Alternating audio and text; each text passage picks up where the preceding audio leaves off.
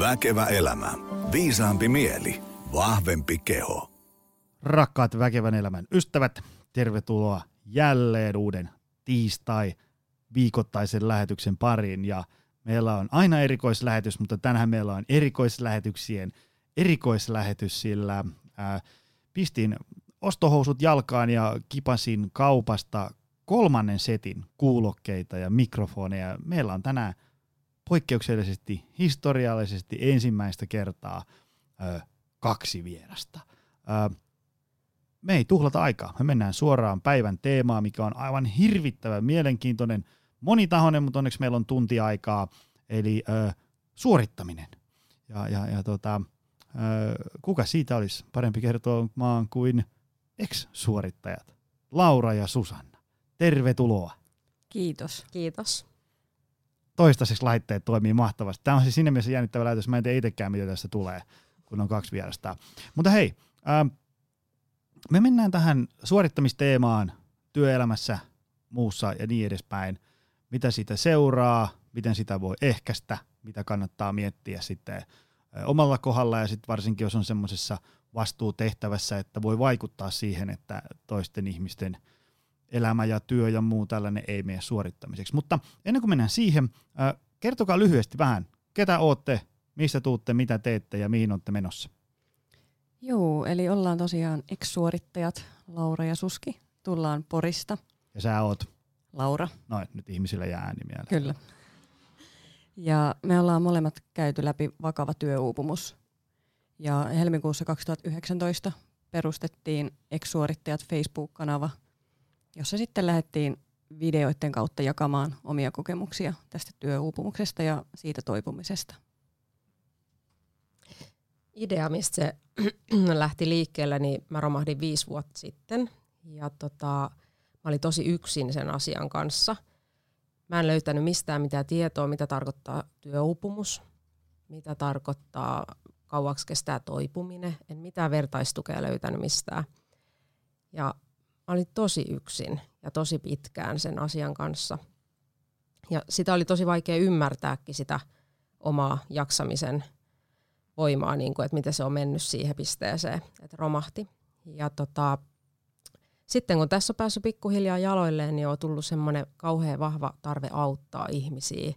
Ja se oli yksi lauantai-aamu, kun mä luin aamukahvin kanssa aamulehteä ja luin juttua tupettamisesta, niin tuli semmoinen olo, että hei, että toi voisi olla semmoinen juttu, millä saataisiin ihmiselle tietoisuuteen, mitä työuupumus tarkoittaa. Ja laitoin sitten Lauralle sähköpostilla viestin. Mä ajattelin, että se ajattelee, että mä oon ihan hullu ihminen, että mä ehdotan sille tämmöisiä videojuttuja. Ja laitoin sitten tekstiviestiä perään, että lue sähköposti, että mulla on nyt ihan hullu idea. Ja Laura oli heti mukana ideassa ja sitten ollaan yhdessä kehitetty tätä juttua. Mahtavaa. Ja tehän olitte just Turussa. Joo. Oli niinku live-luento ja mökki täynnä. Joo, oli. Miten meni? Meillä oli ihan mahtava fiilis siellä ja saatiin yleisö hyvin mukaan. Ja joo, siis 80 henkeä ja se myytiin loppuun ennen kuin siis päivä koitti. Et oltiin tosi yllättyneitä ja saatiin hyvää palautetta ja se, että kun ihmiset nyökyttelee ja pyyhkii kyyneleitä kesken sen luennon, niin siinä tulee semmoinen olo, että ollaan oikealla asialla. Mm.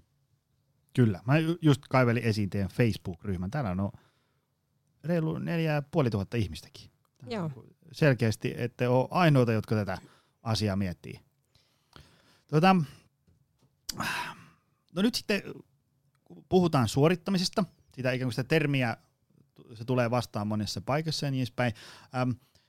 Ennen kuin syöksytään niin kuin syvemmälle teemaan, niin pureskellaan vähän niin kuin tavallaan niin kuin suorittamisen anatomiaa. Mitä on suorittaminen? Tavallaan se nyt tälleen niin kuin kansakoulupohjalta heitän, että sama asia voi tuntua yhdelle ihmiselle suorittamiselta ja toiselle se on maailman parasta hommaa ja sitten mulle joku homma on niin kuin nyt tosi mahtavaa, mutta 3 viikon päästä suorittamista, sitten taas mahtavaa ja niin edespäin. Mitä se niinku ikään kuin on, jotta saadaan niinku tavallaan kaikki ihmiset samalle kartalle, että mistä tänään puhutaan? No mulle suorittaminen oli sitä, että mä tein asioita ilman, että mä sain siitä minkäänlaista nautintoa, tai että mä mietin, että miksi mä teen näitä asioita. Eli mä suoritin sitä elämää töissä ja suoritin sitä elämää kotona. Tein. En koskaan pysähtynyt miettimään. Muistan, kun mies sanoi, että tuu istumaan tämän sohvalle niin ruoan jälkeen. Mä, en mä voi istua minnekään sohvalle. Ei mulla ole aikaa. Et mun tarvii hoitaa nämä tiskit ja sit mun tarvii hoitaa pyykit ja sit mun tarvii hoitaa nää ja nää ja nää ja nää. Katsotaan ehkä tuossa 10 tilalla, sit kun lapset on nukkumassa ja on viimeiset hommat hoidettu. Ehkä mä sit ehdin istumaan. Mutta et semmoista niinku, mulla se nyt meni ehkä jopa semmoisen pakonomaiseen tekemiseen. Se on vähän sitä koko elämän suorittamista. Kyllä, nimenomaan ihan aamusta ilta. Ja suoritin hyvinvointia hyvin vahvasti. Niin kuin opiskelin kaikkea terveellistä ruokavalioa ja liikuntaa ja juoksin ja jumppasin ja joogasin ja söin terveellisesti ja kaikki superfoodit käytössä. Ja se oli kans niinku ihan suorittamista viimeisen päälle. Eli ei semmoista niinku tasapainoa ei löytynyt ennen kuin nyt sit jälkeenpäin vasta. Ja sulla? Mä taas suoritin töissä. Mä tein 11 vuotta suurin piirtein urakkavauhdilla töitä, että mä olin löytänyt unelmieni työn ja se, mä oon niin kova innostumaan asioista ja mulla koko ajan kasvatettiin työroolia ja tuli uusia toimenkuvia ja tehtäviä ja kaikkea. Mä olin koko ajan kaikessa mukana ja se oli, jonkin aikaa se oli tosi kivaa ja jossain vaiheessa se työmäärä alkoi olla niin iso, että mä aloin vaan suorittaa joka päivä aina työtehtäviä pois. Se, että mä sain joka lippuja lappui poidaan pois ja se oli niinku semmoista selviytymistyöpäivän aikaan. Et kun mä pääsin kotiin, niin mulla oli semmoinen olo, että multa on ihan mehut imetty niinku töissä, että mulla ei ollut enää koton mitään annettavaa. Ja sitä kesti tosi monta vuotta. Mä mietin, kun itse katsoo näitä asioita usein myös tämmöisestä niinku hyvinvointi- ja jaksamisnäkökulmasta, niin mä olin suurmestari Jarmo Riskin kanssa tuossa alkuvuodesta, vedettiin vähän tykypäivää ja mun mielestä Jarmo sanoi tiivisti siellä tosi hyvin se, että minkä takia esimerkiksi elämäntavoista huolehtiminen on tosi tärkeää, koska se sanoi se jotenkin niin, että väsynyt ihminen stressikuorman alla voi antaa kaikkensa, mutta ei parastansa. Mm. Ja sitä niin kuin tavallaan, että jos sä heräät aamulla ja sun niinku henkiset ja fyysiset voimavarat, se akku näyttää 8%. Ja kun sä saat rutistettua kyllä viimeisetkin mehut itsestäsi pihalle, mutta se lopputulos, vaikka sä teet mitä, ei ole ihan hirveästi. Et siinä mielessä tavallaan, jos ajattelee näitä niinku meidän leipälajia, niin olisi tärkeää se, että niinku lisää sitä kapasiteettia sille, että selviää ikään kuin tämmöisestä niinku arjen askareista ja normaali-ihmisen arjesta. Ja sitten kynsin ja hampain niinku suojelee sitä, että ne akut ei pääsisi tyhjeneen niin paljon, että tavallaan niin kuin kaikesta tulee niin kuin aikamoinen ponnistus. Ja sitten kun vielä se väsymys on siinä mielessä ilkeä juttu, että kun sitä ei, niin kuin, sitä ei edes tajua, kun se hiipii silleen hiljalleen sieltä ja sitten sä oot silleen, että niin kuin, kyllä tämä on aika jees. Mut ei, kyllä kaikki näkee, että siitä on aika kauan, kun on viimeksi ollut aika jees. Joo, ja kun elämän kuitenkin pitäisi olla pääsääntöisesti ihan kivaa. Joo. Koskaan. Ja sitten kun me niin kuin täällä 2019 maailmassa, niin meillä on tavallaan usein semmoisia niin kuin, vähän semmoisia niin kuin erilaisia ongelmia, että on niin kuin liikaa kamaa tulossa, että me ei niin kuin hirveästi jouduta taisteleen henkemme edestä joka päivä niin kuin sapelihammastiikereitä vastaan ja kylmyyttä ja niin edespäin. Mutta sitten on taas niin kuin, tulee semmoisia niin kuin erilaisia ongelmia, että on vaan niin kuin liikaa kamaa hoidettavaksi. Mm. Ja toi väsymys myös siinä. Mäkään ottanut sitä niin kuin sillä lailla tosissaan pitkää aikaa, että mähän istuin vaan sohvalla koton työpäivän jälkeen, että se oli mennyt semmoiseksi selviytymiseksi. Ja sitten siellä työarjessakin, kun miettii sitä suorittamista, niin sehän estää kehittämistä. Siis se, että sun työtehtävä, niin kun nämä asiat kehittyy tai työ muuten kehittyy eteenpäin, niin sehän jää, kun sulla ei ole aikaa pysähtyä ja keskittyä siihen, että mitä mä teen, vaan sä suorita kaikki pois alta, että sulla on sitten taas mahdollisuus tehdä seuraavia suoritettavia tehtäviä. Et se on jännä semmoinen orava pyörä, mihin sitten niinku menee mukaan. Tuossa niin kun painettiin rekkipohjaan, niin me puhuttiin vähän siitä, että tavallaan se, että joitain asioita tehdään, vaikka just nyt ei ihan kiljujen haluaiskaan, niin sehän ei heti tee asiasta suorittamista. Vähän niin kuin siinäkin tuntuisi olevan semmoinen, että sit kun se menee niin liiallisuuksiin, niin sitten se ei ole enää hyvä juttu. Et esimerkiksi vaikka, jos on joku tyyppi, joka ei ole näihin vaikka liikkumiseen, syömiseen, palautumiseen panostanut 15 vuoteen vaikka mitään, ja sitten se haluaa kuntoon, niin kyllä siinä vaiheessa, tietysti joskus se alku on tosi mahtavaa ja inspiroivaa, mutta sitten se on niinku ihan normaalia, että tehdään niin kuin itselle tärkeitä asioita hyvinvoinnin näkökulmasta ilman, että se on niin kuin suorittamista. Jos ajattelee nyt vaikka, mä tähtään siihen, että sais vaikka pari kuntosalitreeniä viikkoon. Mä tiedän, niin kuin, että se palvelee sitten sitä tarkoitusta, että mä oon niin kuin ympäri vuoden hyvässä kunnossa ja jaksan tehdä hommia ja olla hyvä iskeä. Mulla on ikään kuin joku semmoinen, niin kuin, vähän semmoinen niin kuin vain minua ja tätä päivää suurempi niin kuin maali mielessä. Että jotta mä haluan tonne, että mä voin tehdä niin kuin itselle mielekkäitä asioita. Sitten joskus pitää tehdä vähän tällaisia niin kuin, tavallaan, joskus polttelee tosi paljon mennä reenaan. Sitten aina välillä ei, mutta silloinkin olisi silleen, että no just nyt tällä sekunnilla ei huvita, mutta mennään nyt kuitenkin. Sitten kun ottaa vähän alkulämmöt ja vähän siinä reenaan, niin sitten tulee se, että no itse asiassa on tämä nyt aika kiva. Mutta tavallaan ehkä siinä on se, että sit jos se on niin kuin kuukaudesta toiseen yhtä kivireen vetämistä, sä et nauti ennen, et aikana, eikä sen jälkeenkään siitä, niin sit voisi olla ehkä paikallaan ottaa pieni tarkastelu, että onko tämä nyt ihan hyvällä pohjalla enää. Kyllä. Sitten kun ei saa enää esimerkiksi mielihyvää siellä työpaikalla siitä, että sä huomaat sen eron, että mä oon joskus tykännyt tästä työstä, mutta miksi tämä ei enää maistu, niin voisi vähän pysähtyä kuuntelemaan, että onko tämä lähtenyt sitten ihan vähän niin kuin käsistä. Kyllä, ja sitten jos tekee asioita eikä tosiaan tiedä, että miksi mä teen. Että oikein treenaaminen, niin siinä niinku tavallaan on se päämäärä.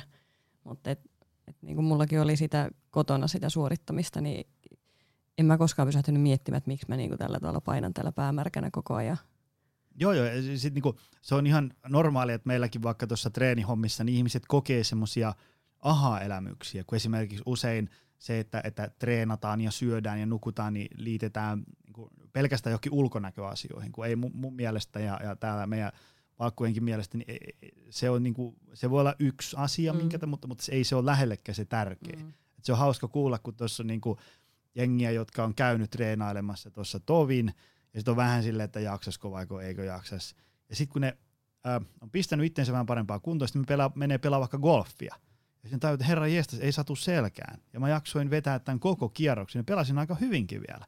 Ja sit tajuu, että niinku vaikka esimerkiksi kuntosaliharjoittelussa on kyse niin monesta muustakin asiasta kuin vaikka ulkonäöstä. Eli siitä, että vaan, että sit voi tehdä kivoja juttuja. Siellä mä usein itsekin aloitan luentoni, että ei tänään ole kyse mistään sellaisesta niinku ulkonäköhommasta. Mulla on ihan yksilöllisesti, mitä ihmiset näyttää. Mutta se tavallaan, että kun sulla on asioita, jotka on niinku kivoja, mitä sä haluat tehdä, mielekkäitä, merkityksellisiä, tärkeitä, niin sulla sitten riittäisi niinku vääntöön niihin, kun tavallaan semmoista, että sä ei ole silleen, että sä tulet niinku töistä kotiin ja viideltä sä et jaksa muuta tehdä, kun kaatuu sohvalle. Sitten sä mietit, että millä saisi sen verran akkuja täyteen, että se viisi viikonloppuun. Mun täytyy tähän kertoa nyt tästä, kun mä istuin tosiaan aina sohvalla töiden jälkeen, niin jossain vaiheessa mun tytär oli silloin 14-vuotias ja jossain vaiheessa se katsoi mua ja sanoi, että tekisit säkin elämällesi jotain. Se oli aika hauskaa, että hän oli tavallaan huolissaan siitä, että äiti vaan istuu sohvalla. Että hän oli merkinnyt sen niinku itselleen. Sitten me vaihdeltiin tuossa viestejä muutama päivä sitten ennen kuin tulitte tänne. Ja oli siitä puhetta, että tämmöinen niinku suorittaminen johtaa, niinku, jos siirrytään nyt pelkästään työelämäkontekstiin, niin työelämässä siihen, että ihmiset uupuu. Minkälaisia ajatuksia teillä on tästä, siis siitä, että on hektistä ja on tavoitteita ja tulosta ja tasetta ja mitataan ja arvoristiriidat, ilmapiirit ja muut tällaiset. Pitkä teema, mutta jutellaan siitä hetki. Minkälaisia ajatuksia? No onhan se ikävää, että joka ikinen asia mitataan. Ja se mitattavuus on tehty tosi helpoksi. Nykyään niin paljon netissä katsotaan kaikkea. Kaikki mitataan, että paljonko jotakin on klikattu tai paljonko joku lukuaika on, tai kaikki niin kuin määritellään mittareilla. Ja myös asiakkaat odottaa näitä tuloksia, ja sitten tietysti työnantaja vaatii myös niitä tuloksia. Niin se tietysti se jatkuva tuloksen tekeminen, mikä sitten onkaan se mittari, niin se on niin kuin jatkuvaa, ja ehkä voi alkaa ahdistamaankin jossain vaiheessa.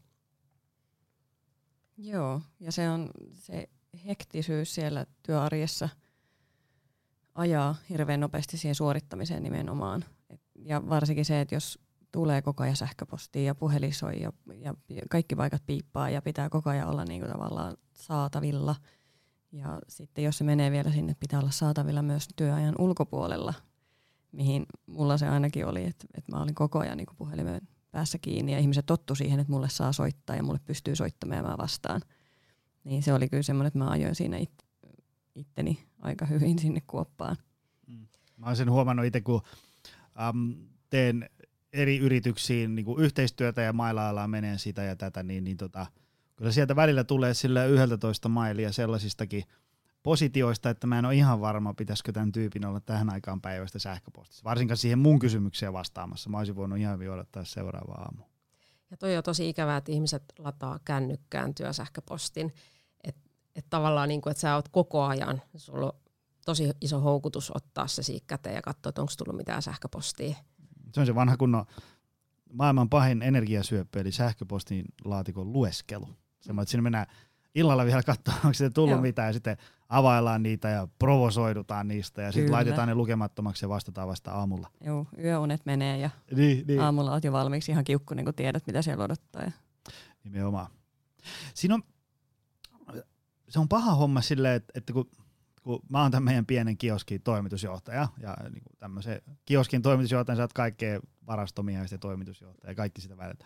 Niin, kun siinä on tavallaan sellainen niin vaikea yhteensovittaminen siinä tavalla, että kun meillä on niin kuin osakeyhtiö, omistajat haluaa jotain, työntekijät haluaa jotain, asiakkaat haluaa jotain, markkinoida pitäisi, laskut pitäisi maksaa, kivaa pitäisi olla. Siinä on tavallaan niin monta sellaista, tavallaan siitä sen saman niin kuin kakun syöjiä, että se on niin kuin tosi vaikea löytää sellainen, että tavallaan kaikki olisi tosi onnellisia. Usein se on semmoinen jonkin sortin kompromissi siitä, mutta sen mä tiedän, että se ei ole ikinä hyvä tie, että niin kuin ihmiset voi huonosti, varsinkin niin kuin työntekijät, koska ei se on niin kuin aika nopeasti katsottu se kortti loppuun, koska se niin kuin, tavallaan ne, näistä on semmoisia, kun mä itse seuraan myös aika paljon tämmöistä niin kuin hardcore-talouskeskustelua, missä just optimoidaan tunnuslukuja ja niin edespäin. Ja sit tavallaan niin kuin, ymmärrän senkin pointin, mutta sitten kuitenkin niitä tunnuslukuja, niin tavallaan, että asiakas on aina oikeassa ja asiakas on se, joka maksaa mun palkan ja niin edespäin. Kyllä, mutta sitten tavallaan tämä korttitalo leviää tosi nopeasti, jos työntekijät voi huonosti. Oletteko semmoiseen törmännyt? Ootte varmaan.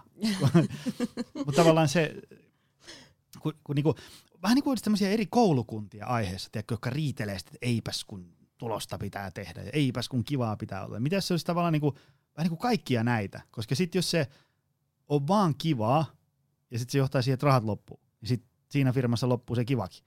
Sitten se ei voi sitä, että nyt revitään kaikkien selkänahasta kaikki rahat. Joo, ja siis kun mä oon itse ollut talouspuolella töissä, mä oon ollut siis talouspäällikkönä ja kontrollerina, niin mä tiedän sen, että ei se firma pyöri, jos sillä ei ne numerot ole kunnossa. Että jos niihin ei kiinnitetä huomiota. Mutta mä oon huomannut myös sen, että ei se firma pyöri, jos ne työntekijät voi huonosti. Siellä ei ole työntekijöitäkaan kauheasti. Ei ole, eikä sitä rahaa tule, jos ei ne työntekijät pysty tekemään niiden töitänsä. Et siinä on se, pitää pystyä olemaan sekä inhimillinen että sen niinku, tavallaan semmoinen numeroiden perään katsova. Et pitää pystyä niinku, kiinnittämään niihin molempiin huomioon. Joo. Ja usein tehdään silleen, että asetetaan niitä tavoitteita ja koko ajan pitää parantaa.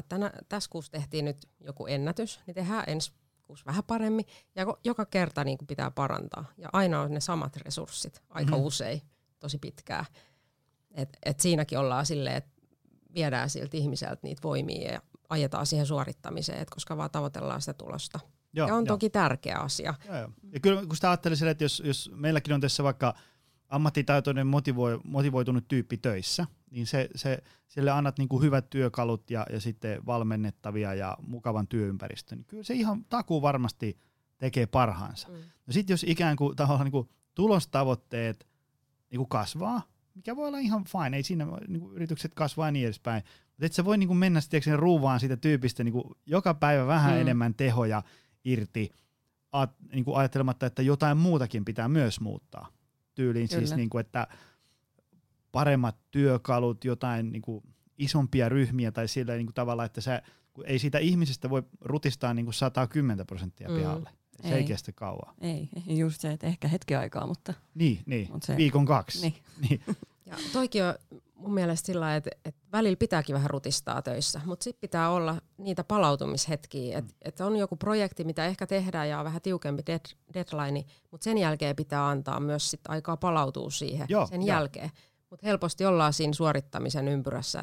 Sitten alkaa uusi projekti ja silloin taas tiukka aikataulu. Joo, mennään niin projektista toiseen. Mä oon huomannut semmoisia, aina välillä tulee vastaan semmoisia firmoja, missä semmoisia niinku mukavia valopilkkuja. Kiva huomata, että näihin panostetaan. Esimerkiksi niinku, on tämmöisiä lakifirmoja, joissa mä oon käynyt luennoimassa, niin mä kysyin, että mitä täällä niinku ihmiset tekee ja niin edespäin, niin sieltä sanottiin, että täällä sun ei kannata puhua siitä, että älkää tehkö yli 12 tuntista työpäivää, kun siellä on kielletty se, että siellä ei ihmiset saa tehdä. Ja sitten on tämmöisiä tapahtumajärjestäjiä, joissa on sellainen, kun ne tavallaan joku happening saattaa loppua sille, että se roudari pääsee 3 yöllä lähteen sitä pois. Niin niille on määrätty, että seuraavana päivänä on vapaa päivä. Ei saa tehdä töitä. Joo. Ja on mukavia tällaisia tavallaan, niin kuin, että on sieltä niin kuin työnantajan puolelta selkeästi tehty ilmi, että niin kuin, et se on vaan niinku tyhmää kerta kaikkiaan yrittää niinku polttaa kynttilää molemmista päistä ja vähän keskeltäkin. Kyllä. Mutta uupunut ihminen voi kyllä rakentaa itselle sit roolinkin. Eli mustahan ei varmaan huomannut, että mulla oikeasti mä voi huonosti. Et mä tein aina 8–4 vaan töitä, että mä en tehnyt koskaan ylitöitä. Ihan erilainen kuin Laura. Mä en lukenut sähköposteja kotona. Mä pidin tosi tiukkaa rajaa siinä ja ajattelin, että se on niinku avain onneen tietyllä tavalla. Mutta sä pystyt peittelemään sitä tosi kauan, ennen kuin sä alat voimaa sillain näkyvästi huonosti. Että sitten ollaan aika pitkällä yleensä siinä vaiheessa. Joo, joo. Ja sitten siinä on se viheliäinen homma, että tosiaan se menee vähän silleen niinku kääntäen verrannollisesti, että kun tavallaan niinku, tai tavallaan se niinku lineaarisesti samaan suuntaan. Kun voimavarat vähenee, niin aina vähemmän sä saat niinku aikaa. Ja sitten tavallaan kun sä huomaat, että nyt mä oon niinku deadlineista myöhässä ja nyt toi tuolta kyselee jo, että koska sä toimitat se. Sitten tavallaan sä yrität niinku niillä vähäisemmillä voimavaroilla saada aikaan kahta kauheammin. Ja sittenhän ne voimavarat vähenee niinku vielä lujempaa ja niin edespäin. Niin ja suorittajahan on aina deadlineissa. Niin, sekin vielä. Sitten oli siitä niinku, huonosta ilmapiiristä.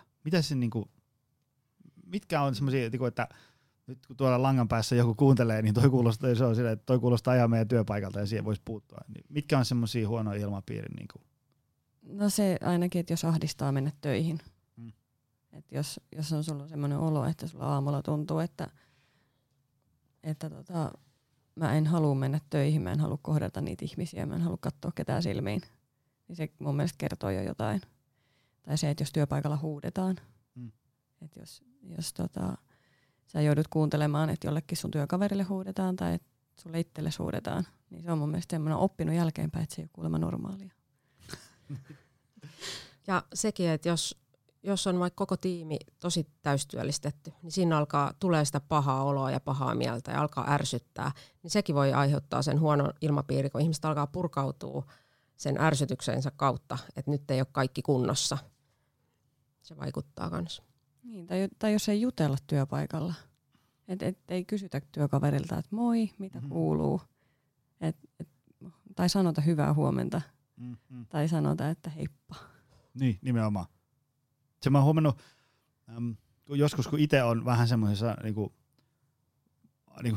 aika rajusti alipalautuneessa moodissa, että on ollut vähän niinku hevimpi viikko 2 ja sit on unohtanut ottaa sinne breikit väliin, niin tavallaan vaikka itse on tosi sosiaalinen tyyppi, niin sitten tulee semmoinen, että haluaa minimoida kaikki mahdolliset puhumiset ihmisten kanssa. Mennään johonkin puistoon ja istua siellä penkillä ja lukee kirjaa mieluummin, mikä ei ole tietysti väärin, mutta jos semmoinen niinku muutoin aika niinku siellä, että haluaa viettää ihmisten kanssa aikaa, niin ihminen menee sellaiseksi, että mä en halua puhua kellekään. Kyllä se voisi olla paikalla, jos sitä jatkuu varsinkin pitkään, niin voisi olla ehkä paikalla, että hei, onko tämä nyt ihan normaalia? Joo, ja kyllä mä myönnän sen, että mä oon ollut varmasti tosi ilkeä työkaveri. Siis siinä loppuvaiheessa, että kun mä olin niin väsynyt ja niin äärettömän kiukkunen ja ahdistunut, niin kyllä en varmaan ollut niinku mikään se kaikkein kivoin. Et huomaan, että tuli tiuskittua niinku tyhmistä asioista ja tavallaan syyteltyä sit niitä työkavereitakin ehkä semmoisista asioista, mitkä ei ehkä ollut heidän syytään. Että olisi voinut kommunikoida niinku ystävällisestikin. Se, että ihminen ei lähde kavereiden kanssa enää syömään työpäivän aikana, ei tule kahville, niin silloin ehkä voisi jo alkaa miettimään, että onkohan tuolla kaikki kunnossa, että voisi ihan hyvin mennä pyytämään sitä erikseen, että tuutko syömään tai kahville. Että saattaa olla just, että haluaa olla yksin niiden ongelmien kanssa. Ja sitten haluaa myös olla yksin kotona. Et mullahan oli se, että mulla oli hirveä tarve saada olla yksin työpäivän jälkeen. Et mä koin, että mulla ei ole kelleen mitään annettavaa enää. Se on, toi lääkäri Henri Tuomilehto oli täällä muinoin vieraana kanssa, niin Henri puhui sitä, että siihen niinku, että se ei ole normaalia, että on väsynyt. Hän puhuu totta kai niinku vaan niinku unen näkökulmasta, mutta se, että ei sitä kannata hyväksyä, että jos sä oot niinku koko ajan väsynyt ja sille, että ei jaksa tehdä mitään, varsinkin niinku se jatkuu ihan kohtuuttomasti, se, että jos sä oot viikon kaksi vähän harmittaa, ei siinä mitään, mutta jos sä oot niinku, se kannattaa hyväksyä sellaisena, että tämmöistä tämä ihmisen elämä on, jos sitä jatkuu niinku kuukausitolkulla, vaan niinku viheltää peli poikki ja niinku sanoo, että nyt tähän täytyy tulla muutos, koska se aika harvoin tollaiset tilanteet menee niinku odottamalla pois. Ja toi on ehkä yksi meidän tavoitteistakin se, että ihmiset heräisi niinku ajattelemaan, että mähän itse tajunnut, että tässä on jotain epänormaalia, että mä en jaksa tehdä töiden jälkeen mitään. Mä katson vaan telkkaria. Että sä niinku keksit itsellesi kaikkia selityksiä, että se kuulostaisi normaalilta mukamas.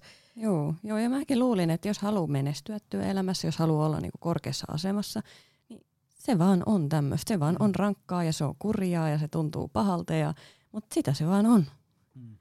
Mutta ei se tosiaan, niinku, ei se saisi koko ajan sellaista olla. Ei, se niinku, juu, eikä sen tarvitsi olla niin, sitä. Niin. Ja sitten se, että tavallaan... Tietysti jos sä oot vaikka jossain asiakaspalvelutyössä tai hoidat jotain reklamaatioita tai tämmöisiä, tai muutoin oot niinku ihmisten kanssa tekemissä. On se nyt selkeä, että niinku aina välillä täytyy käydä vaikeitakin keskusteluja. Ja sit niissä hetkissä olla sille, että tämä on nyt käytävä, koska tämä palvelee tätä niinku pitkän aikavälin tarkoitusta.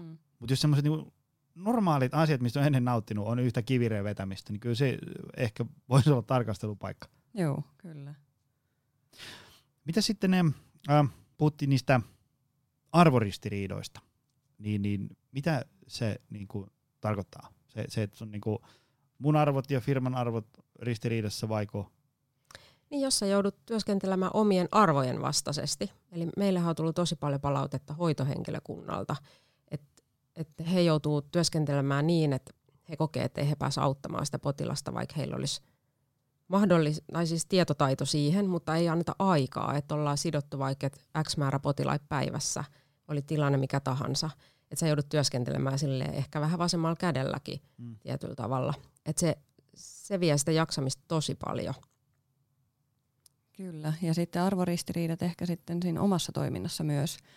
Että tavallaan, no mä en oikeastaan edes tiennyt, mitkä mun arvot oli. Se oli niinku ensimmäinen asia, mitä mä terapiassakin sit lähdin työstämään, että mitkä on mun arvot. Mutta mulla oli jotenkin semmoinen olo, että mä oon jollain lailla niinku epätasapainossa sen mun tekemiseni kanssa. Et mun koko ajan tuntui vähän niinku pahalta se, mitä mä teen. Kun mä en niinku tiennyt, mistä se johtui. Mä jälkeenpäin tajusin sen, että mähän olin niinku nostanut sen työn ihan ykköseksi. Ja et mun oikeat arvot olikin niinku ihan jossain muualla. Et ei se, totta kai työ on tärkeää, mutta ei se ollut siellä 3 tärkeimmän joukossa, eikä se itse asiassa ole siellä 5 tärkeimmän joukossa tällä hetkellä. Mutta se oli siellä, että kaikki tekeminen näkyi siinä työssä vaan, eikä siinä perheessä tai omassa terveydessä, mitkä oikeasti oli tärkeitä. Miten sitten semmoinen, kun ihmisethän täälläkin käy töissä, ja ihmisillä on sitten niinku aikaa kuluu täällä työpaikalla, ja aikaa kuluu vapaa-aikana, niin mitä sitten niinku muun elämän osa-alueiden ikään kuin vaikutus siihen, että duuni ei olekaan kauhean kivaa ja menee suorittamiseksi? Minkälaisia ajatuksia, kokemuksia, muuta siitä?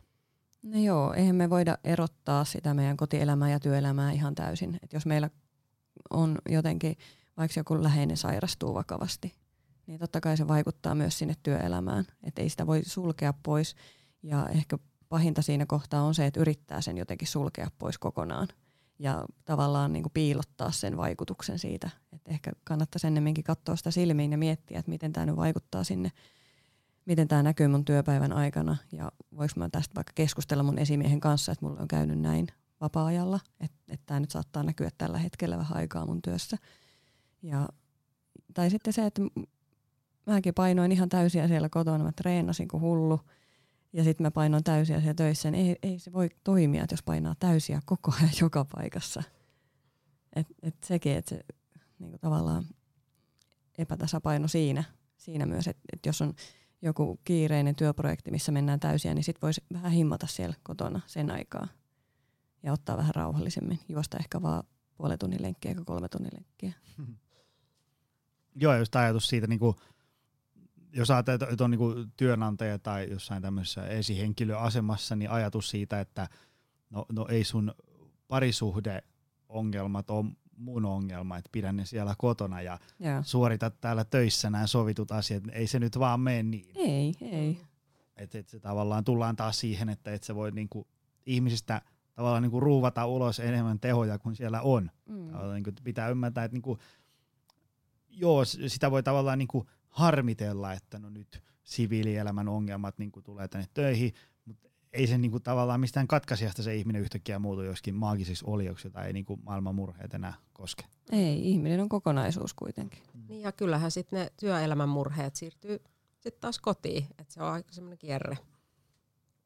Mitä sitten tämmöisiä niinku muita tunnusmerkkejä, mitä olette huomannut, tässä on nyt on niinku listattu, että tavallaan kun semmoinen asia, mikä oli ennen kivaa, niin nyt se ei ollut enää niinku kuukausiin kivaa, niin se on tämmöisiä tavallaan niinku, vähän nyt pitäisi niinku hälytyskellot soida ja punavalot vilkkua.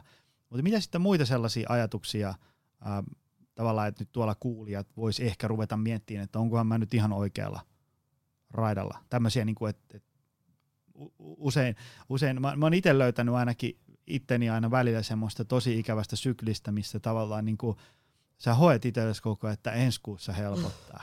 Toi on aika tuttu. Niin? Ja sitten sä rupeat miettimään. Niin, mä muistan, kun oli elävästi semmoisen tilaisuuden. Mä olin yhdessä tilaisuudessa puhuin siinä, että on muuten aika hapokasta tää yrittäjäelämä joskus, että on aivan puhki. No sitten tuli semmoinen toinen tilaisuus, missä pyydettiin puhua samaisista asioista. Ja sitten mä ajattelin, no hei, itse asiassa mä katson, mitäs niitä, että nytkin on vähän puhki. Ja mä katson, mitäs mä puhuin siellä, niitä vanhoja slaideja. Sitten mä katsoin sitä, että tämä on muuten 3 vuotta sitten, kun mä puhuin viimeksi, mä oon vähän puhki. Mä oon vieläkin vähän puhkia, että pitäisikö tälle asialle tehdä jotain. Et tiiäks, kun se aika vaan kuluu, sit kun se varsinkin kun ihminenkin noin pirun vieköön sinnikäs oli jo, niin se voi ikään kuin niinku mukautua jos jonkinnäköisiin olosuhteisiin. Ja sitten itse on onneksi sen verran onnekas ollut, että ei ole niinku mihinkään kiviseinään ajanut oman jaksamisen kanssa ja sen mitä niinku työn kautta vähän pääsee näkemään, mitä se tekee ihmiselle sitten, kun tavallaan ihminen on vähän semmoinen kuminauha. Se kyllä venyy, mutta kaikki kuminauhat menee sitten jossain kohtaa poikki. Kyllä. Ja sitten se, tavallaan se jälki on ihan kauheata. Ja jokainen niistä sanoi, että voi äiti, kun olisi aikakone, millä pääsisi takaisinpäin. Kun merkit oli ilmassa pitkään. Toihan just on, että keho alkaa varoittaa pikkuhiljaa, antaa merkkejä. Niin kuin meillä molemmilla oli tällä jälkeenpäin ymmärretty, kuinka paljon niitä merkkejä oli, mitä ei ymmärtänyt. Mutta ei varmaan siinä sumussa niin tajua. Ei. Ja sitten mullakin oli... Mulla sanoi esimerkiksi ihotautilääkäri, kun selviteltiin, että mikä vika 30 naisen ihossa on ongelmana, niin hän kertoi mulle, että onko sulla stressi. Ja mä sanoin, että taitaa mulla vähän olla. Ja hoidin sen ongelman lääkkeillä, vaikka hän toivotti mulle stressitöntä elämää, että olisi silloinkin pitänyt ehkä vähän miettiä, että hän on oikeassa, mutta en mä välittänyt siitä. Ja sitten alkoi lähteä hiuksia päästä ja... uniongelmia, alkoi tulee tosi paljon, että heräili aamuyöstä kaikkiin työasioihin ja aluksi mulla kävi silleen, että mä olin niin kierroksilla ja innoissani siitä työtehtävistä, että mä heräsin ratkaisemaan ongelmia jo yöllä, että mä tavallaan työskentelin yöllä ja se oli aluksi kivaa, mutta jossain vaiheessa siitä tuli tosi rasite, että mä ratkaisin niitä ongelmia unissani. Joo ja sit kun huomaa, että on muuttunut ihmisenä täysin erilaiseksi ihmiseksi, mitä on aikaisemmin ollut tai mitä haluaisi olla. Et kyllä mä muistan sen, kun mä karjuin aamulla mun lapsille, jotka oli silloin 3 ja 5. Et miksi te ette voi toimia paremmin ja miksi te ette pue nopeammin ja miksi te ette nyt tuu ja taas äiti myöhästyy töistä. Ja se on ihan hirveetä. Ja kun mä muistan sen, että mä siinä samassa hetkessä tajusin sen, että mä en halua huutaa mun lapsilleni, mutta mä en pystynyt lopettaa sitä. Nyt mä alan itkemään, kun mä tästä puhun, mutta se oli jotenkin ihan hirveetä. Että mä tajusin sen, että mä en ole semmoinen ihminen, mikä mä haluan olla. Tai mä en ole semmoinen ihminen, mikä mä oon ollut aikaisemmin. Mutta mä en mä siinäkään kohtaa tajunnut siihen pysähtyä. Että tää ei ole normaalia. Sitten alkaa tulee muistikatkoksia tai sellaisia, että sä alat hukkaa sanoja, sä niinku puhut väärin, mitä sä oot ajatellut sanoa, niin sä sanot eri tavalla. Ja mullakin jossain vaiheessa sitten, se oli kyllä romahduksen jälkeen, niin epäiltiin muistisairautta, että se oli niinku äitiytynyt niin pahaksi. Ja oli neurologi siis tutkimuksissa ja hän sitten sanoi, että tiedätkö, että Susanna, että sulla on ihan totaalinen burnout. Että sun aivos käy kuin vanha tietokone, sinne ei tallennu mitään uutta ja se käy todella hitaasti. Että sun täytyy nyt vaan itse keksiä ratkaisu, millä sä tyhjennät ne aivos. Se oli aika pysäyttävä hetki. Joo. Ja, sit niinku, ja ennen kaikkea se semmoinen, että sä ikään kuin niinku tajuat, että et se mikä sulle on tullut normaaliksi, että tämmöistä elämä on, niin monesti se, ei se ole. Mutta siitä ei pysty itse tajua, koska välillä on silleen, että kato jotain niinku tuttuja yrittäjäkollegoita, jotka sanoo silleen, että otetaan tämä palsu aamusta, kun mulle ei niinku pää ei toimi enää sitten 12 jälkeen. Mm-hmm. Sitten olet silleen, että hei, sä oot niinku hädintuskin 30. Toi ei ole normaalia. Et nyt, niinku, en tiedä mitä se vaatii, mutta nyt niinku vihellä pelipoikkia aika pian, koska niinku, nyt on, ja sitten kun toi tyyppi voi olla ihan sieltä, että no kyllähän tämä niinku arki hoituu ja niin edespäin, mutta niinku, ei noin voi olla. Se monesti meistä niinku ehkä unohtuu, että me, niinku, tavallaan samanlaisia niinku, fysiologisia ja biologisia lainalaisuuksia mekin niinku, noudatetaan kuin jotkut kissat ja koirat. Et tavallaan se, että jos asiat on niinku, ihan miten sattuu tosi pitkään, niin kyllä se ei ole kauhean hyvä tie se. Mutta on just, että epänormaalista tulee normaalia. Kyllä. Ja sitten, että se on niinku normaalia, että on hirveä kiire ja väsyttää. Sitten kun kaikilla on, niin sit se ei niinku ihmetelläkään enää. Tämmöistä tämä ihmisten elämä on. Ja sitten jos tuolta jostain niinku saapuisi aikakoneella joku tähän tsekkaamaan, niin ne voisi olla sille, että hei, tämä on ihan kahjoa menoa. Joo, ja mäkin ihannoin ihmisiä, jotka oli kiireisiä. Mä katsoin, että ei vitsi, noi on hienoa, että noi on tosi tärkeitä. Kun ne koko ajan menee niin kuin läppäri kädessä ja puhelin kädessä ja koko ajan niin kuin puhutaan puhelimeen ja ollaan niin kuin, näytetään kiireesti. Mä haluan olla kans tommonen, tuo on tosi tärkeä. Joo, on se. Siis on tullut sellainen tapa. Joku kysyy, että no hei, mitä ei ja miten menee? No aikamoista hässäkkää. Joo, kyllä. Se on aina se ensimmäinen. Niin kuin, Anna Perho, antisäätäjä kirjan kirjoittanut, on ollut kans täällä vieraana, niin hänen kanssaan oltiin puhumassa yhdessä tilaisuudessa, niin Anna just siellä sanoi, että ensimmäinen asia, mitä meidän pitäisi tehdä, on se, että niinku lakataan se kiireen promottaminen. Joo. Mitä jos olisikin voisi, että no, tässä on asioita tehtävänä. Niinpä. Sillä sen sijaan, että joo, hirveä kiire, ja juu, täytyy mennä tonne. Nyt mulla on nyt 6 minuuttia tähän aikaan ja niin edespäin. Joo, mäkin. Aivot vaatii sitä lepoa. Ja sitten se huomaa, itse niinku, ei tarvitse ottaa kuin semmoinen luokkaa niinku pitkä viikonloppu. Niin siinä alkaa, siinä niinku 3. päivänä tulee jo ihan hirveästi uusia ideoita ja sitten tajuu, että ei tällaisia siellä arjen niinku tohinassa tuu. Et ehkä sinne arkeenkin täytyisi saada vähän enemmän sitä löysää. Joo, ja pysähtyy. Kyllä, ja mäkin päätin silloin, kun mä sit romahdin ja sit kun päästään takaisin jaloilleen, niin päätin, että mä en käytä sanaa kiire. Et mä otin tietoisesti sen, että kun mä huomasin, että kun mä hoin sitä koko ajan, sit varsinkin lapsille, että nyt on kiire, taas myöstä, nyt on kiire. Että en vaan tietoisesti käytä sitä sanaa kiire hetkeen. Ja se jotenkin se muuttui se elämänrytmi niinku ihan totaalisesti. Varsinkin ne aamut, mitkä oli sitä pahinta aikaa silloin. Et kun ei hoe koko ajan sitä kiirettä, että sitä niinku vaan... Ja totta kai lapset lähtee siihen mukaan, siihen kun äiti on hermostunut ja hokee sitä kiirettä, niin totta kai hän alkaa sitten hermostumaan nekin. Ja sittenhän se vasta lähtee se pyörä pyörimään. Että se oli mulle, mikä auttoi kyllä siinä kohtaa sitten. Mitä sitten... jos ajatellaan, että on työhyvinvointi, sovitaan, että työsana on nyt suluissa, eli tavallaan niin kuin, jos ajatellaan, että niin kuin ihminen kokonaisuutena voi hyvin, niin sitten onko se teidän mielestä sen yksilön vastuulla vai työnantajan vastuulla vai sekä että? Tämähän on tämä ikuisuuskysymys. Minkälaisia ajatuksia herää? On se molempien vastuulla. Et molemmat on vastuus siitä, että mitä siellä töissä ollaan ja tehdään ja voidaan. Et yleensä aika helposti aletaan syyttelemään jompaa kumpaa. Aika usein esimiestäkin syytetään siitä ja työnantaja muutenkin, että työnantaja järjestää liikaa töitä ja näin. Mutta kyllä sä pystyt järjestämään itse niinkin, että sä viet sitä työtä eteenpäin eikä työ vie sua. Niinku. että ottaa hommat hanskaa. Niin kuin. Ja totta kai kun puhutaan omasta terveydestä, niin oma terveys on aina niin kuin omalla vastuulla. Mutta se, että työnantajan vastuu on järjestää työntekijöille se työ sillä tavalla, että se ei sairastuta ketään. Mitä sitten, jos ajatellaan, niin kuin, jos nyt luetaan tässä muutamia ranskalaisia viivoja, mitä esimerkiksi työntekijä voisi tehdä? Työntekijä voi nimenomaan niitä työskentelytapojaan harkita ja miettiä, että onko järkevää reagoida kaikkeihin sähköpostiin saman tien. Voisiko sen sähköposti vaikka sulkea kokonaan? Miten mä tauotan mun työpäiväni? Käytänkö mä ne tauot siihen, että mä oikeasti palaudun? Teen tämmöisiä mikropalautumishetkiä siellä pitkin työpäivää vai meneekö se siihen, että mä meuhkaan siellä kahvipöydässä, kun mulla on kiire ja kun pomo on ärsyttävä ja mitä kaikkea.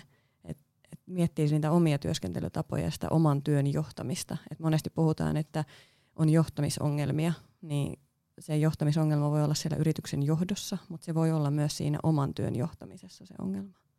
Ja jos on siinä pisteessä, että ei voi ottaa sitten sitä oman työn, ei osaa enää johtaa sitä omaa työtä, niin siinä vaiheessa voisi jutella esimiehen kanssa, että jos hänellä olisi siihen jotain apukeinoja.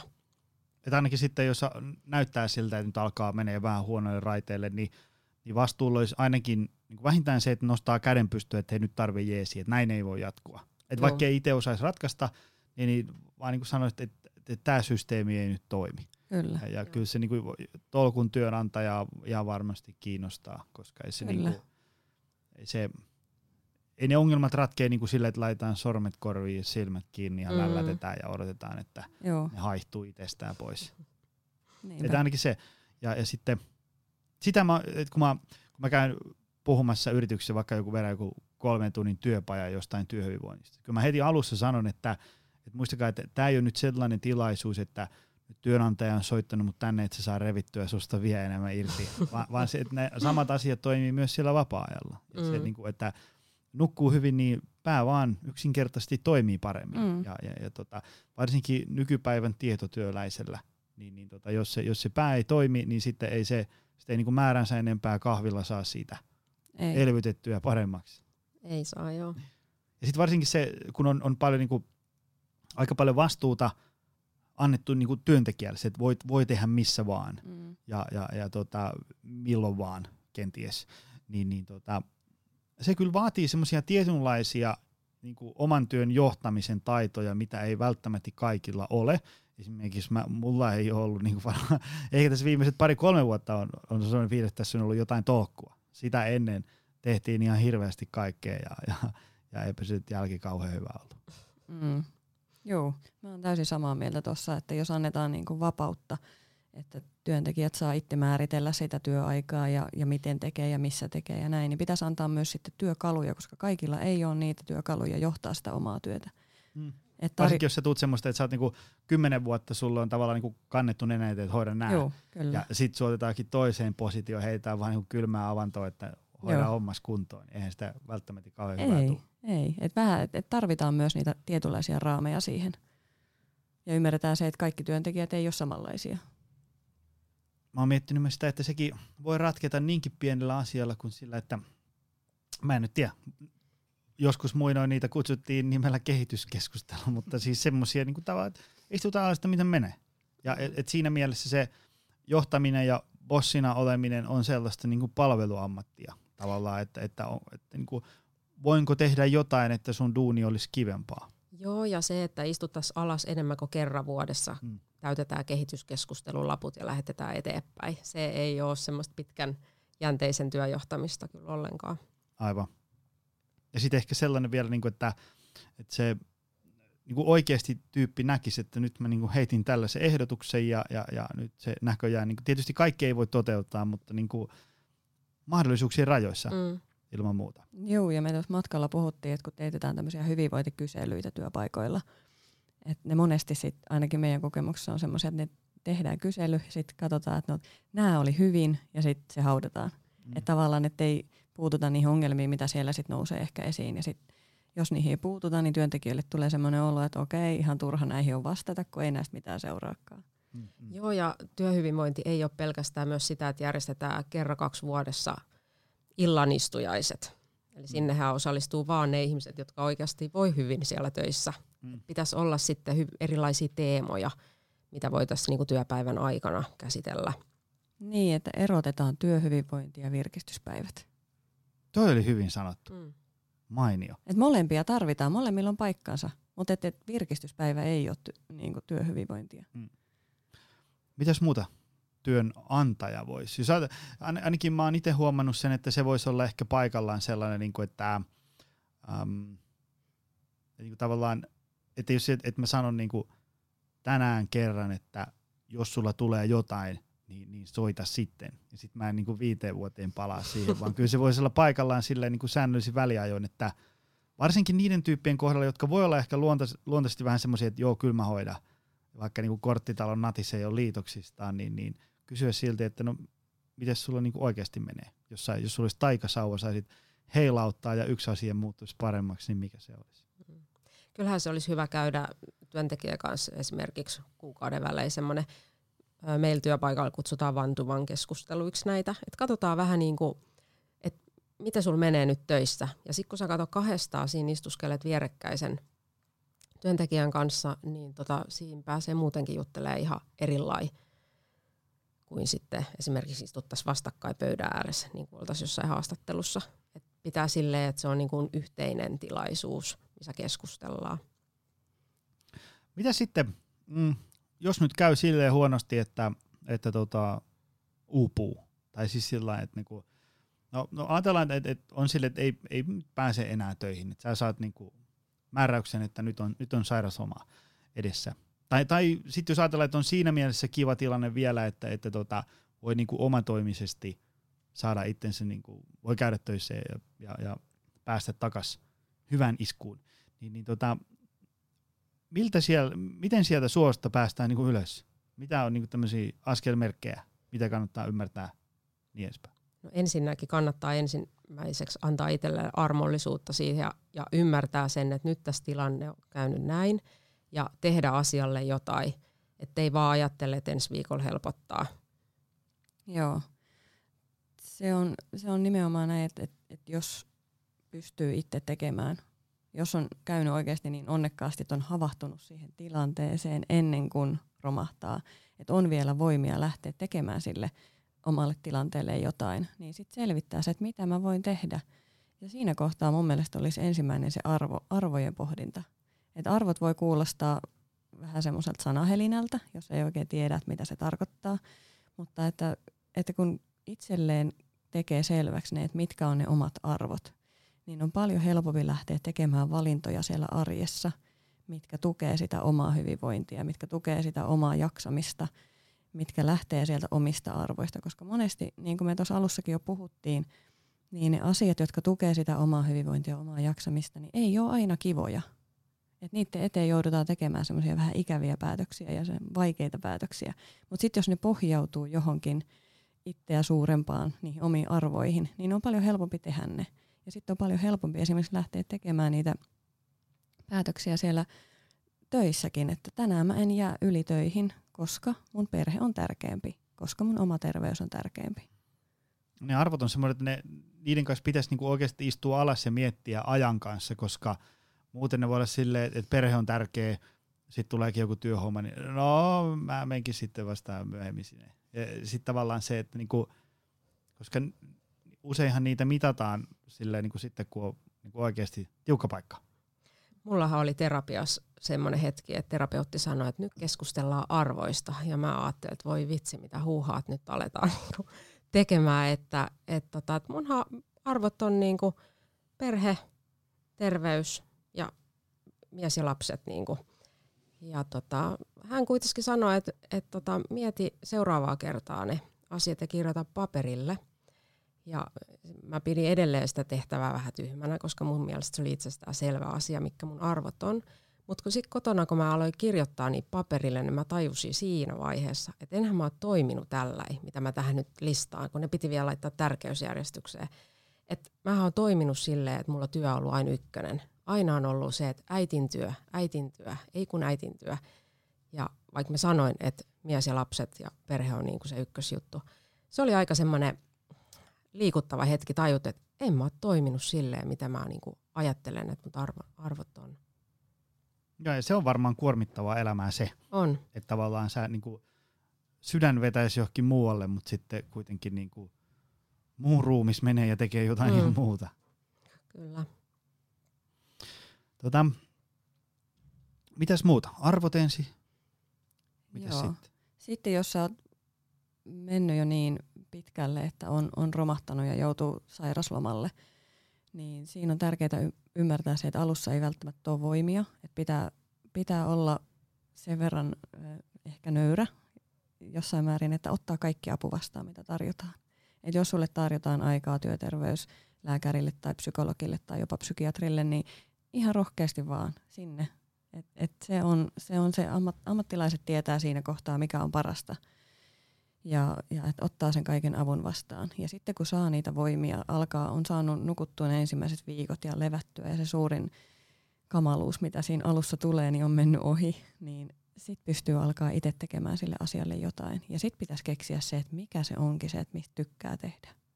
Mistä asioista nauttii. Mitkä on sellaisia kivoja juttuja, mitä ei ole niinku ehkä vuosiin tehnyt, kun on vaan painanut siellä päämärkänä siellä työelämässä ja kotona. Ja jos työterveydessä sanotaan, että nyt olisi semmoinen hetki, että sun täytyisi jäädä sairaslomalle, niin kannattaa kuunnella niitä asiantuntijoita ja ottaa se sairasloma vastaan, vaikka se voi tuntua ihan äärettömän vaikealta. Mutta se on niinku oman terveyden kannalta se ensimmäinen askel, että myöntää se, että nyt sit mä uskon ammattilaiseen ja jään sairaslomalle. Joo. Kun ne usein on kuitenkin niinku ihmiset käynyt kouluja sitä varten ja sä et ole ensimmäinen ihminen niiden edessä, joka on siinä jamassa. Joo. Ja sit varsinkin kun sä oot ite vielä vähän semmosessa niinku zombietilassa, että sä et välttämättä niinku edes tajua, miten sulla menee, niin uskoo vaan. Ja sitten Kyllä. ja varsinkin se, että niinku et sä oot niinku jollain mandaatilla ikään kuin jätettyä ne niinku hyvällä omalla tunnolla ne kuormittavat työasiat sivuun ja sitten syö ja nukkuu ja käy sitten tarpeen mukaan jututtamassa terveydenhuoltoalan ammattilaisia niin kuin sitä omasta tilanteesta, niin sitten se voi olla, että sitten niin kuin viikon 2-3 päästä katsoo sitä tilannetta vähän niin kuin uusin silmiin. Ja se on varmaan vähän kuin se niin kuin tyypillisempi esimerkki voi olla se, että kun on vaikka vähän heavy noin niin kuin syksy ja talvi ja kevät jollain työtehtävässä, ja sitten se on niin kuin, että joo, kyllä tämä aika jees, vähän väsyttää, mutta hyvin menee, 9+.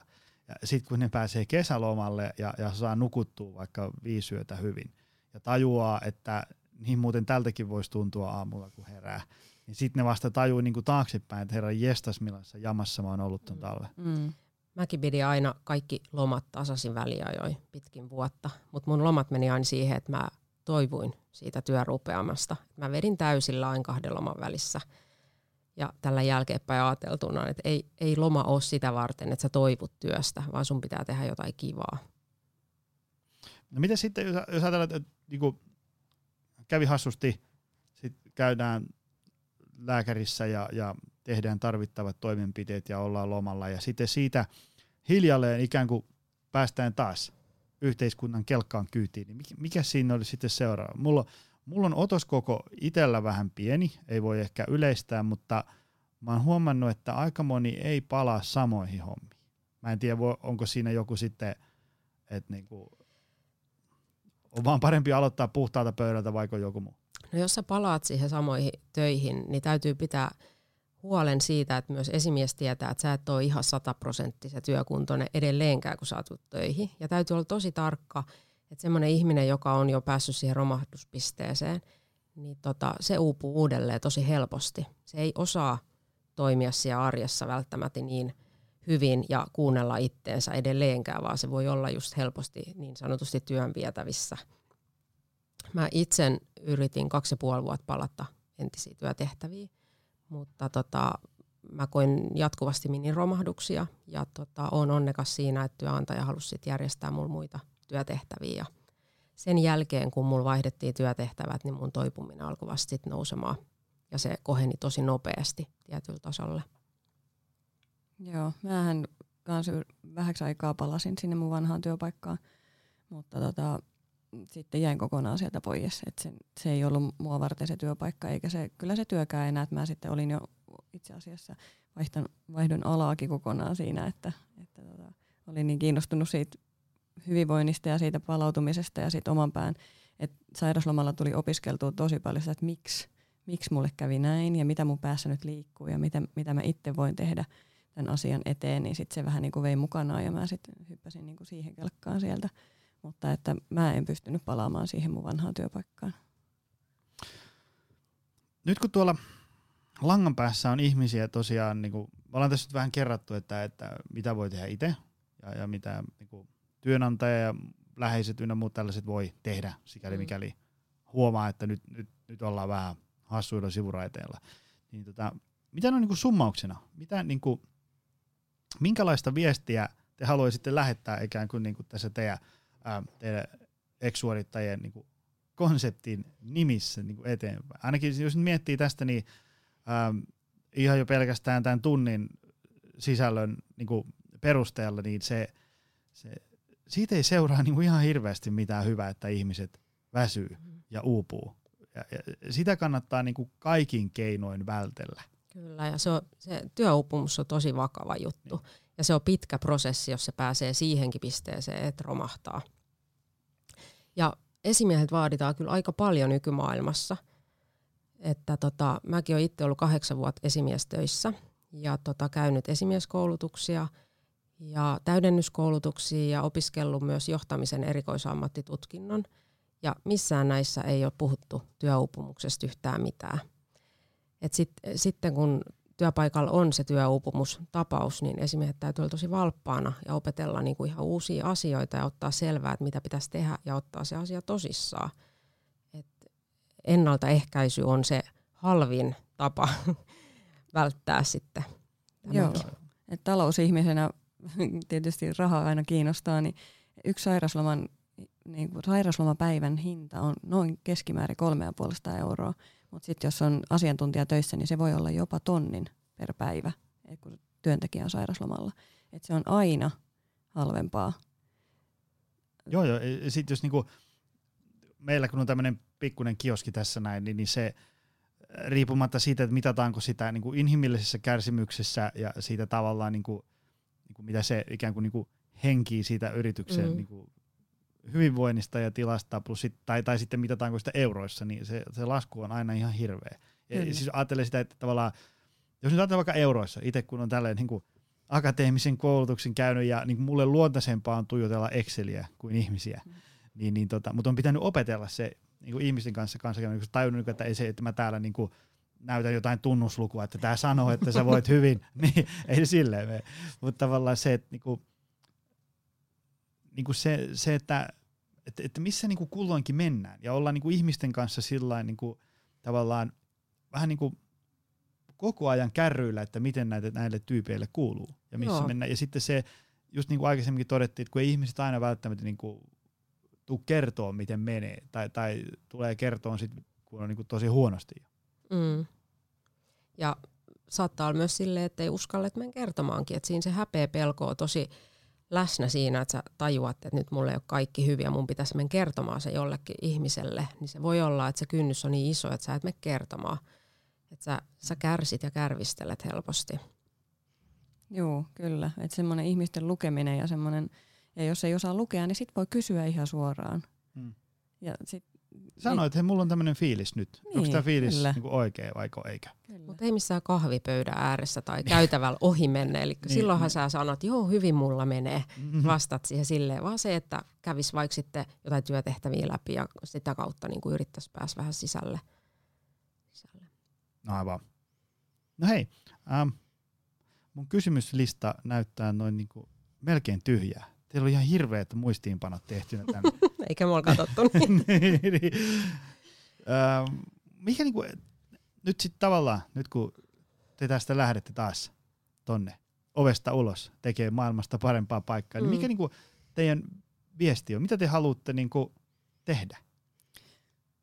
Siis me halutaan ennaltaehkäistä työuupumusta, koska siis me tiedetään, miten kamalaa se on, jos sinne joutuu siinä romahduspisteeseen ja siitä eteenpäin. Et se on niinku se meidän niinku ensimmäinen, että me halutaan ennaltaehkäistä, mutta me halutaan myös auttaa niitä, ketkä on uupunut. Et sen takia me näitä videoitakin lähdettiin tekemään, että Että kun sä oot niin yksin silloin, kun sä oot uupunut ja sä oot varma, että mä oon ainut ihminen, joka on koskaan kokenut tämän uupumuksen ja kenestä koskaan tuntuu näin pahalta. Mutta kun et oo, että työterveyslaitoksen mukaan niin 650 000 ihmistä kärsii lievistä uupumuksen oireista. Joo, ja me ei haluta mitään joukkohysteriaa tästä tehdä, vaan se, että otettaisiin niinku tosissaan ja vakavasti. Ja se, että me koetaan, että meillä olisi tosi paljon annettavaa niin työnantajalle kuin sit työntekijöillekin. Että oltaisiin vähän niin kuin molempien edustajia tässä, että tuotaisiin sitä tietoisuutta ja sitä, että uskalletaan tarttua niihin ongelmiin ja sitä ymmärretään se ennaltaehkäisyn tärkeys. Mistä ihmiset löytää teidät? Paitsi Facebookista, ex-suorittajat, mistäs muuta? Onko teillä tapahtumia ja muuta sellaista? Joo, siis me ollaan luentoja nyt pidetty Porissa ja Turussa. Tullaan pitämään vielä Tampereella ja ensi vuoden puolella sitten tammikuussa tullaan tänne Helsinkiin ja sitten katsotaan muut paikat mahdollisuuksien mukaan. Meille on tulossa nettisivut. En tiedä, onko ne auki jo silloin, kun tämä tulee ulos. Voi olla, mutta tämän vuoden puolella tulee kyllä nettisivut ex-suorittajat.fi ja sitten Instagramista löytyy myös. Ja YouTubesta löytyy videot. Olemmehan tubettajia. Mahtavaa. Hei, kiitos, että tulitte tänne ja kiitos, että teette sitä työtä, mitä teette. Niin kuin tämä meidän, tuossa opetellaan vähän askelkyykkyä syömään kasvikseen, niin onhan tämäkin tärkeää, mutta se, mitä teette, on niin kuin ihan supertärkeää. Kiitoksia. Mahtavaa. Kiitos. Ja mutta kaikkea parasta teille. Kiitos. Myös. Samoin sulle ja kaikille kuulijoille. Kiitoksia. Ja hei, kiitos myös sinulle, rakas kuulija, joka jaksoit tänne maaliin saakka. Nähdään taas ensi viikolla. Moi! Tutustu lisää aiheeseen optimalperformance.fi ja opcenteri.fi.